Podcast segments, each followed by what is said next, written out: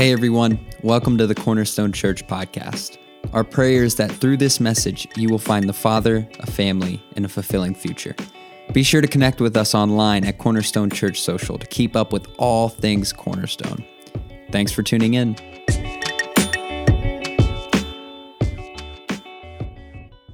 See, It is so good to see everybody.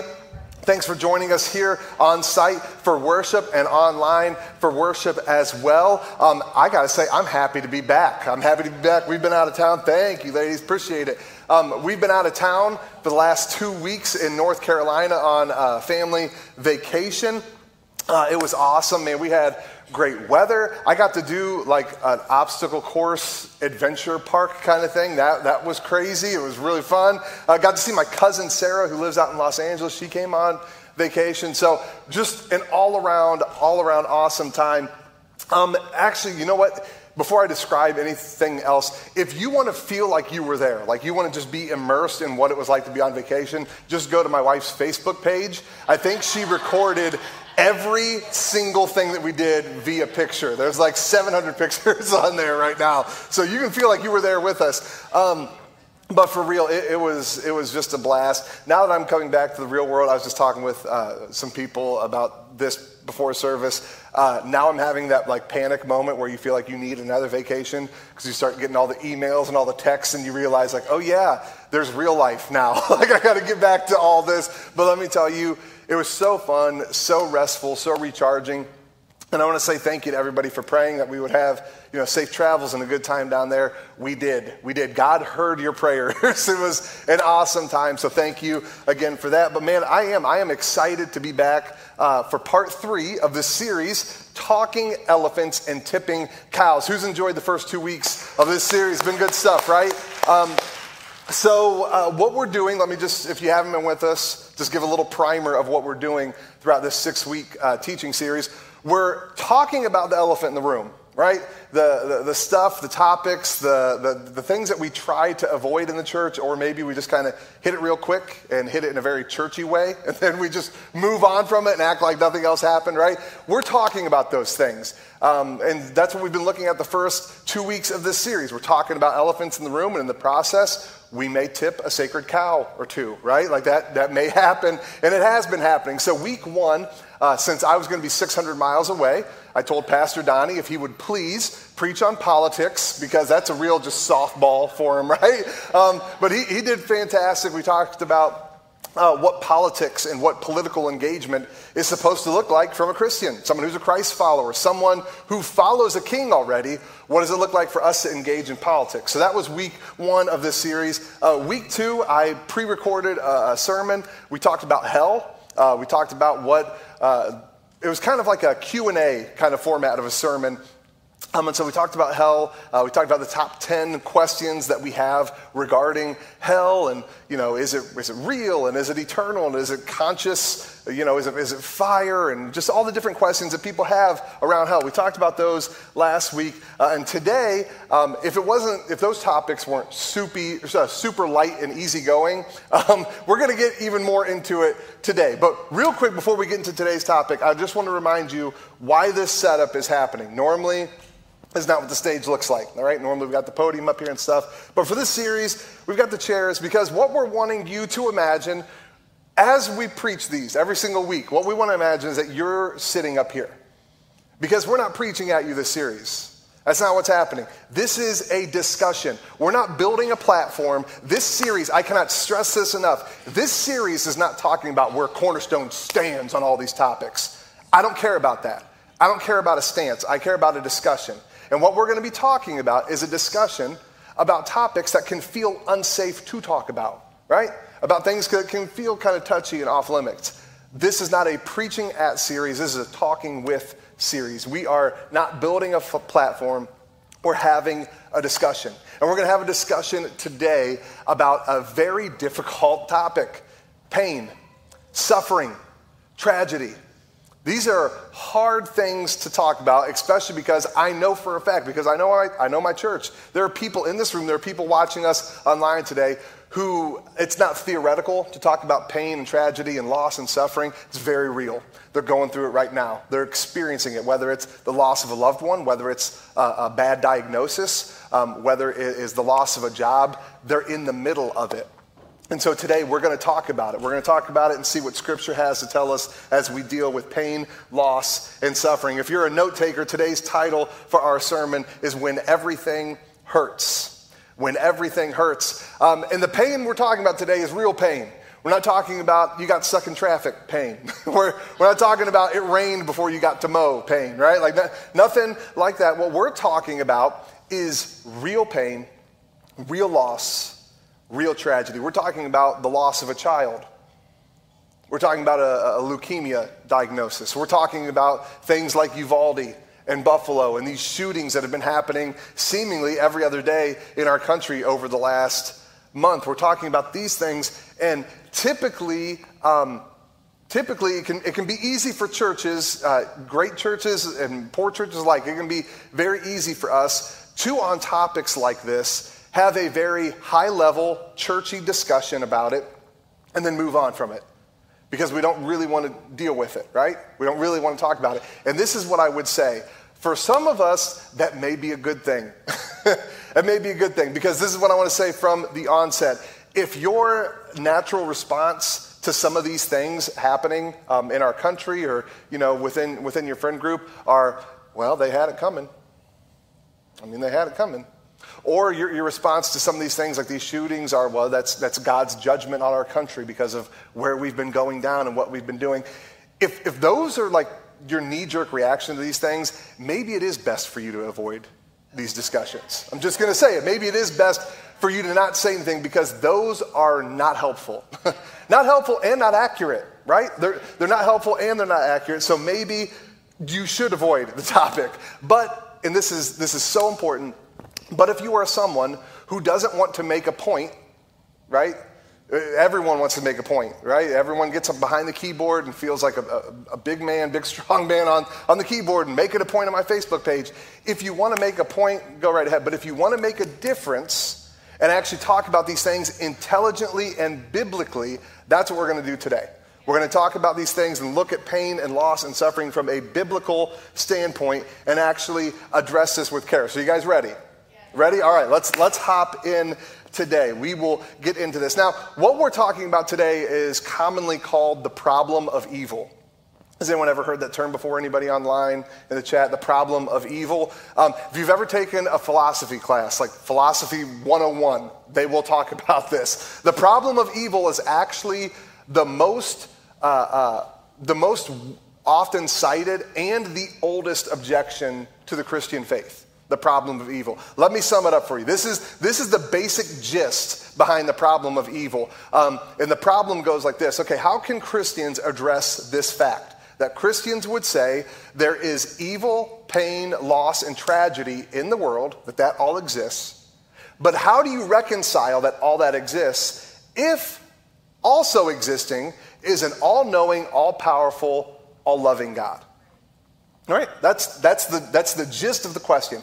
How in the world can Uvalde happen if there's a God who knew it was going to happen, who loves the people who died, and was powerful enough to stop it? Like, how, how do those two things coexist together? And it's a, it's a good question, right? It's a good question. It's a reason it's the oldest objection to the Christian faith and the most often cited. In fact, it's uh, the oldest book in Scripture, the book of Job, deals with this very issue. Why do bad things happen? How do we reconcile bad things happening, tragedies happening? So, we're going to kind of work from easiest answers to hardest, okay? So, the easiest way to uh, answer this and to think about it is um, first off, um, it makes sense that bad things and tragedy and loss and suffering happen in our world. Uh, firstly, because we live in a fallen world. Like I don't think I don't think that's up for debate. I think atheists and Christians alike can be like, "Amen," right? Like, yeah, our world is fallen. Um, our, like the natural state of the world is fallen. Listen to this. This is the book of Romans. This is the Apostle Paul writing. And in the book of Romans, chapter uh, 8, verses 20 through 22, Paul says, Against its will, all creation was subjected to God's curse. But with eager hope, Creation looks forward to the day when it will join God's children in glorious freedom from death and decay. For we all know that creation has been groaning as in the pains of childbirth right up to the present time. Did you hear that? Not just mankind, creation itself is subjected to the curse, to the fall, to sin entering the world. We so often just think of it as something that affected mankind, which it absolutely did, but sin and death affected everything. Our, our, our universe now has an end. our universe is dying. Everything is dying. Everything is coming to an end because sin and death entered the picture. And when it did, it introduced sin and death and decay, even to creation itself. So, sure, some, some of the pain and suffering and loss and tragedy in the world, we can just chalk it up to hey, we, we live in a fallen world now. Sin or uh, illness, sickness, diseases, death, all of these things, even, even natural tragedies, even natural disasters are a result of sin. Even natural disasters are a result of sin entering the picture. Did you know that's actually why Jesus performed miracles? It's one of the biggest reasons. Of course, Jesus did it to, to, to care for people. Of course, Jesus did it to prove to people that he was who he said he was. But do you know that the biggest reason Jesus performed miracles was to show that he had power over sin and over the effects of sin? Like, you all are aware that Lazarus did die again, right? Like, right? Some dude running around the Middle East, 2,052 years old. Like, he, he died again. so, so, like, what's the point? Like, why did Jesus raise him from the dead if he's just going to die again down the road? Jesus was doing this. It's the same reason Jesus calmed the seas, the, the natural state of things. It's why Jesus healed the blind and the lame and the sick. It's why he raised the dead to say, hey, look, all of these things are symptoms of the root cause. Death, uh, the natural disasters, sickness, illness, this is all symptoms of the main root cause, sin. And if I can take care of these, I can take care of that. That's the main point of Jesus' miracles, is to show that he had authority to fix the real problem sin. Sin entered the world, and it didn't just affect us, it affected creation itself. So that's one aspect. Creation is just fallen, and so of course there's sickness and pain in the world, and it stinks, but that's just how it is. The other side is that we have free will. Like mankind has free will. That's, that's not a, a shocking or controversial statement. God has given us free will and choice to be able to choose Him, to choose life, or to choose death. Um, listen to how it's worded in the book of Judges. If this doesn't describe our current state of things today, um, I don't know what does. This is from the book of Judges 21, uh, verse 25. In those days, Israel had no king. All the people did whatever seemed right in their own eyes. You hear that? All people did whatever seemed right in their own eyes. If that doesn't describe us today, I don't know what does. Everyone just does what they feel is right. God has given us free will. And when sin entered the picture, it didn't just corrupt creation, it corrupted us. And so, with our free will, we can do things that do not glorify God and do not make us live up to what we were created to do, but actually harm people and harm ourselves. We can make those choices, and people sadly make those choices every single day. So, like I said, those are kind of the easy answers, right? Easy is that, well, there's evil in the world because the world's fallen, there's evil in the world because people can be evil. There you go, that's it, right? That's kind of easy, but not everything is that easy. Not everything can be that quickly dismissed. You see, there are a lot of situations, and I guarantee there's people in this room, again, like I said earlier, people watching online, who you're going through a situation that can't be that easily dismissed. You're like, yeah, I get all that. I get that, you know, there's pain and suffering in the world because of the natural fall and order of things and because of people's evilness. But man, I, I still don't get how God could allow this to happen to me.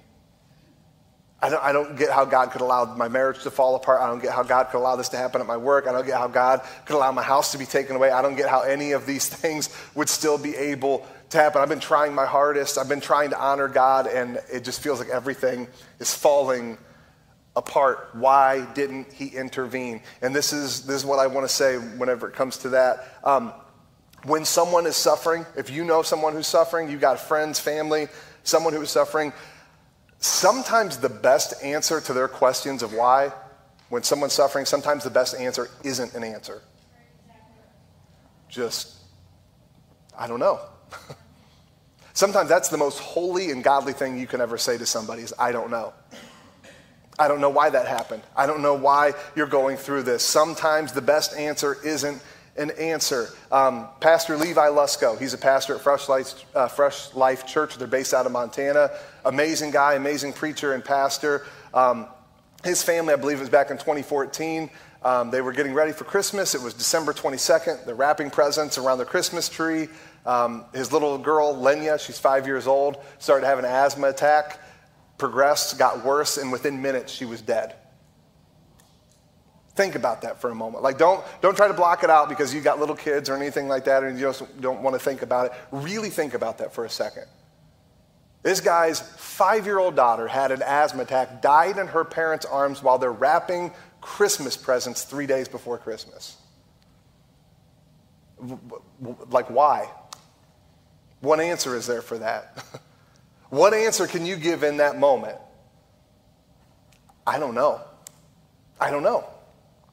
And that sometimes, in fact, most of the time, is the most holy and accurate answer we can give because we don't. We don't know. We don't know why there's a lot of pain and tragedy and suffering. Sure, some of it can be easily explained. Sure, some of it can be easily, oh, it's because of this or that. But there's a lot of it that we look at that and we go, well, if God is all powerful, if He is all loving, if He is all knowing, why didn't He prevent this? And the best we can say is, I don't know. I don't know why he did it. I don't know why that happened. That being said, what I want us to look at in the remaining time that we have together are the things we can know. Because I don't want this to be a big shrug fest where it's says, oh, I don't know. we don't know. There's nothing that we can know. No, there are things that we can know. There are things that Scripture points to, that God points to in His Word, that we can look at and we can take for ourselves whether we are getting ready to go into a pain, uh, a season of pain and loss, we're in the middle of a season of pain and loss, or we're coming out of a season of pain and loss. We can hold on to these truths and we can build on them, and they will not fail us. So that's what we're going to do in the remaining moments that we have together. Not trite talking points, right? Not things that sound good and look good as a caption on Instagram, but they don't actually work in your life. These are actual truths from Scripture that we can build on. So the first one that I want us to look at is this idea that our pain, our pain can be great and our God can be good. Like those two things can and often do coexist at the exact same time. It's not and or, that is a dumb dichotomy. That's a, a stupid separation to make. God can be great and our pain, or God can be good and our pain can be great. Those two things can coexist. They do coexist a lot, as a matter of fact. In fact, I would say that your and my definition of what is good is terrible. we're, we're not good at defining good. Like, we, we have changing definitions for what is good depending on how we're feeling that day, depending on how old we are, depending on how people talk to us that day. Our idea of what's good changes all the time. It, like if I'm sore, that's not good. I like to be sore. Unless I'm sore after workout, then it is good. Because I'm like, ooh, good. I know that I actually like worked out enough that I actually feel it, right? Our definitions are constantly, constantly changing. So it's better for us to trust God's definition of good than my definition of good. I don't want something that's constantly changing to build on. That's, that's a shaky foundation. I want something solid. I want something that will stand the test. And God's definition of what is good will stand the test. Mine will not, right? Mine will not. God gets to define what is good. So that means our pain can be great and God can be good. And because that's true, that means that my pain and your pain doesn't get to be an indictment on God. Like it just doesn't. My pain doesn't get to indict God and go, okay, I'm going through pain and loss and suffering, so you're not good. I'm going through some stuff right now that I thought you wouldn't allow to happen to me, so now you're not as like loving as I thought you were. That's not how it is. My pain is not an indictment on God. I remember growing up watching like all the Disney Channel original movies on TV and all those Disney Channel series, and like you relate to the kids so much because you are a kid, right? You watch it like, man, his parents are jerks. Just let Timmy go to the conference. Like, what are you trying to? Why are you trying to stop him? This is so messed up. You you like completely relate to the kid. Now that I'm older, I watch like all those movies I used to watch, Like I watch The Sandlot and I watch all these movies. Like, man, these kids are brats. Like someone needs to smack them upside the backside of the head, knock some sense into them. Like, right? You start, you start identifying with the parent, and it's so funny because whenever you were littler, you identify with the kids and their pain and their struggle. You're like, oh man, I just, oh, I feel it. Like I feel what they're going through. And you get older and you're like, man, suck it up. Like I don't know what to, I don't know what to tell you. And you start relating to the parents, right? And so the, the, the pain that the kids are going through doesn't mean that it's not real anymore as you're watching these things, but you're suddenly realizing, oh, it's not an indictment that they're like bad parents, that they don't know what they're doing, that they don't actually love their kids. You have a different angle on it. And the same is true with us in a such greater way when it comes to our relationship with God. My pain is not an indictment on him. I don't have his vantage point. My pain, thy suffering, my tragedies that I go through are not an indictment on how good God is. In fact, I would, I would wager one of the most important decisions any Christian can ever make. As after you accept Jesus as your king, you make Jesus your king, um, and then the, you know, like choosing a spouse. Outside of those things is probably the best decision you'll ever make in your life. A one-time decision to admit that God is good, and just be done with it. to just knowingly say, you know what, God, I'm getting ready to embark on the rest of my life. I have no idea what's coming my way. None. I have no idea what deaths are coming my way, what losses, what job changes, what stuff's happening with my finances. I have no clue. But what I am saying right now before I enter into any of that is that I know you're good. I know it. I know you're good, and I'm going to believe that as I walk into all these seasons. And so every thing that I encounter is going to be filtered through that and seen through that lens. That's one of the best decisions you will ever make. It's a game changer. Can we just declare it together real quick? God is good. One more time. God is good because He is. He is good. And you need to make that one time decision and not be questioning it with every high and low of your life. Oh, well, this didn't work out the way I thought. God, are you really there? God, are you really good? Yeah, he is. Don't question that. You can question other stuff, but don't, don't worry about questioning that. That's something that you can build on. Don't question the stuff that, that you don't need to. There's enough in life that's uncertain. That's not one of them. God is good, and our pain is not an indictment on God. But to be able to admit that, to be able to say that and believe that for your rest of your life, it comes with needing to admit something. And the admission that we all need to make is that God is playing chess while we're playing checkers. We don't, we, we'll say that, we, we kind of believe it, but then whenever life starts playing out, we're like, God, let me help you out a little bit. You might want to move the king over here and take the pawn over there. Like, we, we feel like we're giving him some advice on how things could be better, but man, the fact is, we're playing checkers. We don't know. It's like, like me, if you ever see me sitting down at a cracker barrel getting ready to like dominate at the little, the big board, you know, by the fireplace, the checkers board, you ever see me sitting down getting ready to play? I am at most thinking one move ahead. That's, that's the best I got in me, right? Like I am, I am sitting there praying to God that they move their piece right here because that's all I know what to do with. If they move it somewhere else, I'm like, uh, I don't know, I don't know where to go. On the flip side, has anyone ever played chess before? Anybody, anybody online? Okay. Those are all the smarter people in the room who for sure are smarter than me. Chess has always been over my head. I've tried to learn it before and it was not happening. It just wasn't happening.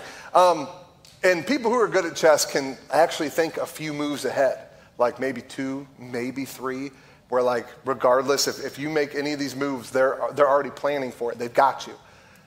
A chess grandmaster, it's an actual title, someone who's a chess grandmaster is able to regularly think about 15 to 20 moves ahead. That's nuts. Like, whatever you think about that, because it's not even just that they're thinking about the one move, they're able to think and analyze how that move affects the rest of the board in play. 15 to 20 moves ahead. Meanwhile, I'm over here sucking my thumb trying to figure out my next move at checkers at Cracker Barrel, right? Like, it's.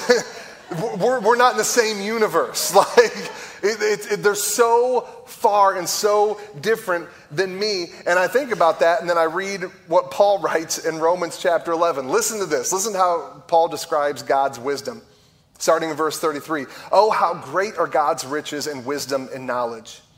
how impossible it is for us to understand his decisions and his ways. Did you catch that word? Not how hard is it, not how difficult, how impossible it is for us to understand his decisions and his ways. For who can know the Lord's thoughts?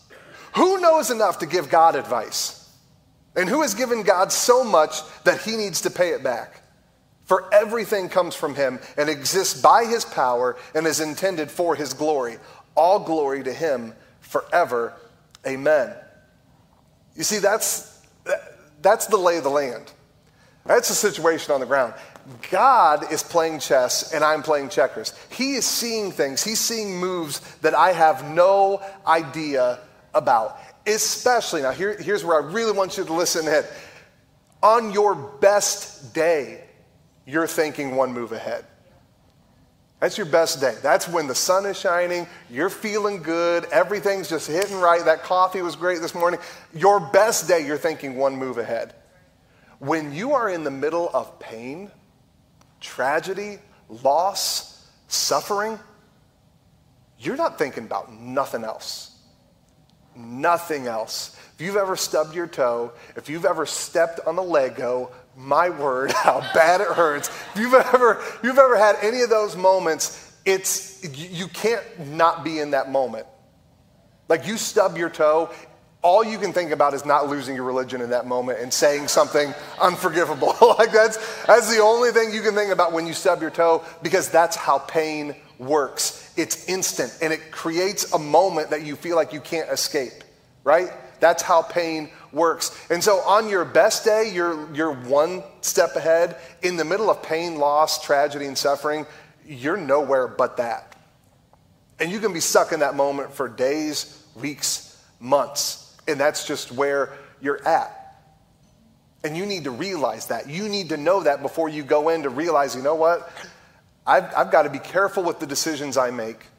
I got to be careful who I run to in my grief, who I run to in my anger, because I am so consumed in this moment, I can't see anything else. You need to admit that you are playing checkers while God is playing chess and say, God, I'm going to trust you then. In the middle of my pain, in the middle of my suffering, in the middle of all this, I'm going to trust you and trust the fact that I may be stuck in this moment, but I know you're in every moment. I know you already know how this is going to play out. And even though all I can feel is pain, I can trust the fact that you are going to use this. So the question is do you trust him? Do you trust him?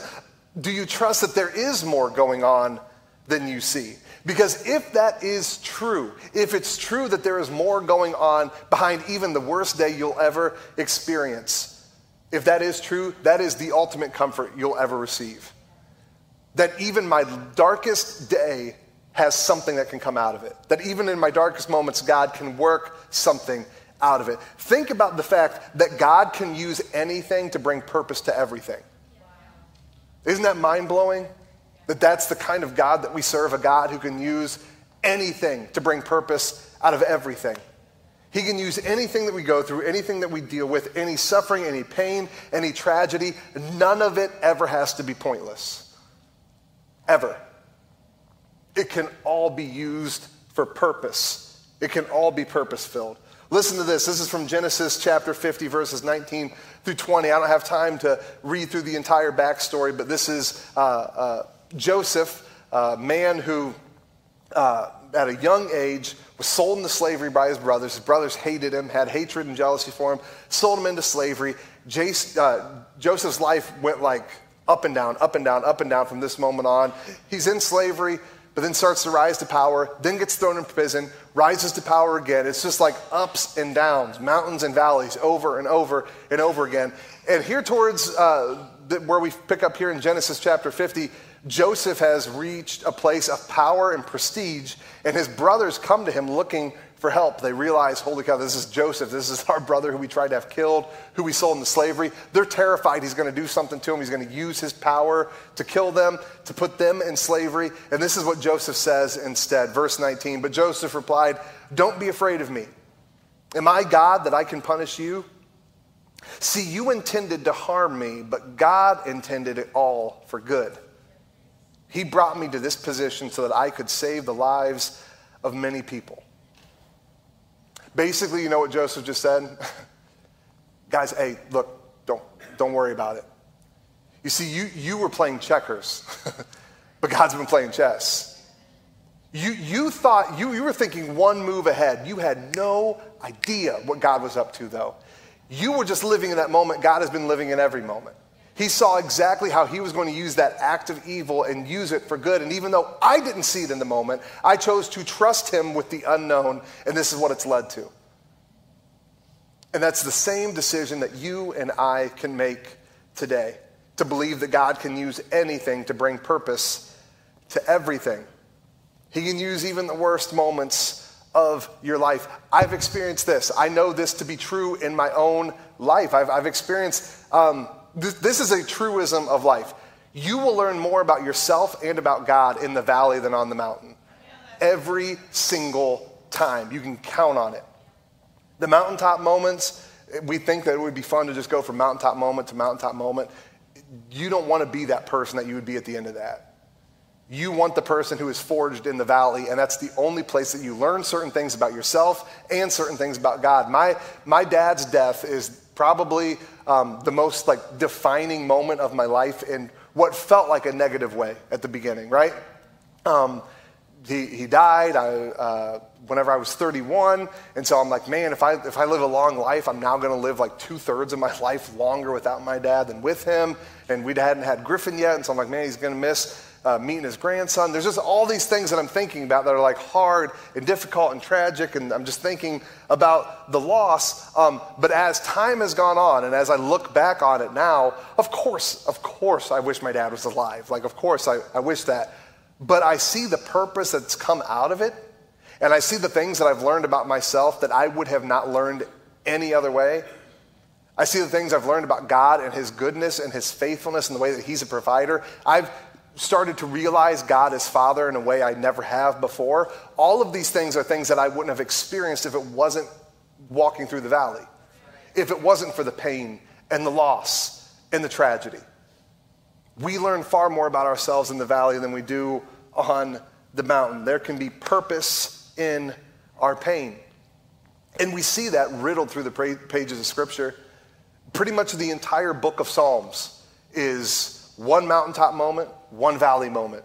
One mountaintop moment, one valley moment. David talking about God is exalting me and he's doing all these great things. He's blessing my family. I love God. And Then the very next one, my God, my God, why have you forsaken me? Why are my enemies surrounding me? I, I feel like a dead man. Like that's what it is. That's what the book of Psalms is over and over. It's mountaintop to valley, mountaintop to valley. But what you will see is that in all of those valley moments, you see David reflecting on himself and reflecting on God in such profound, deep ways. And he learns things about himself and about God and about God's faithfulness in those valleys that he doesn't see on the mountaintop moments. You see it in all of those Psalms. In fact, you don't even know. If you're, if you're someone who you started a, a Bible plan at the beginning of the year, and you're like, this is going to be year 2022, I'm going to read the Bible. And then you hit Leviticus, and you're like, I'm out. I'll see you in 2023. like, we'll try. Better luck next year, right? Um, if that's you and you're like, you haven't been touching the Bible, can I encourage you to jump back in in the book of Psalms? It's something the early church did.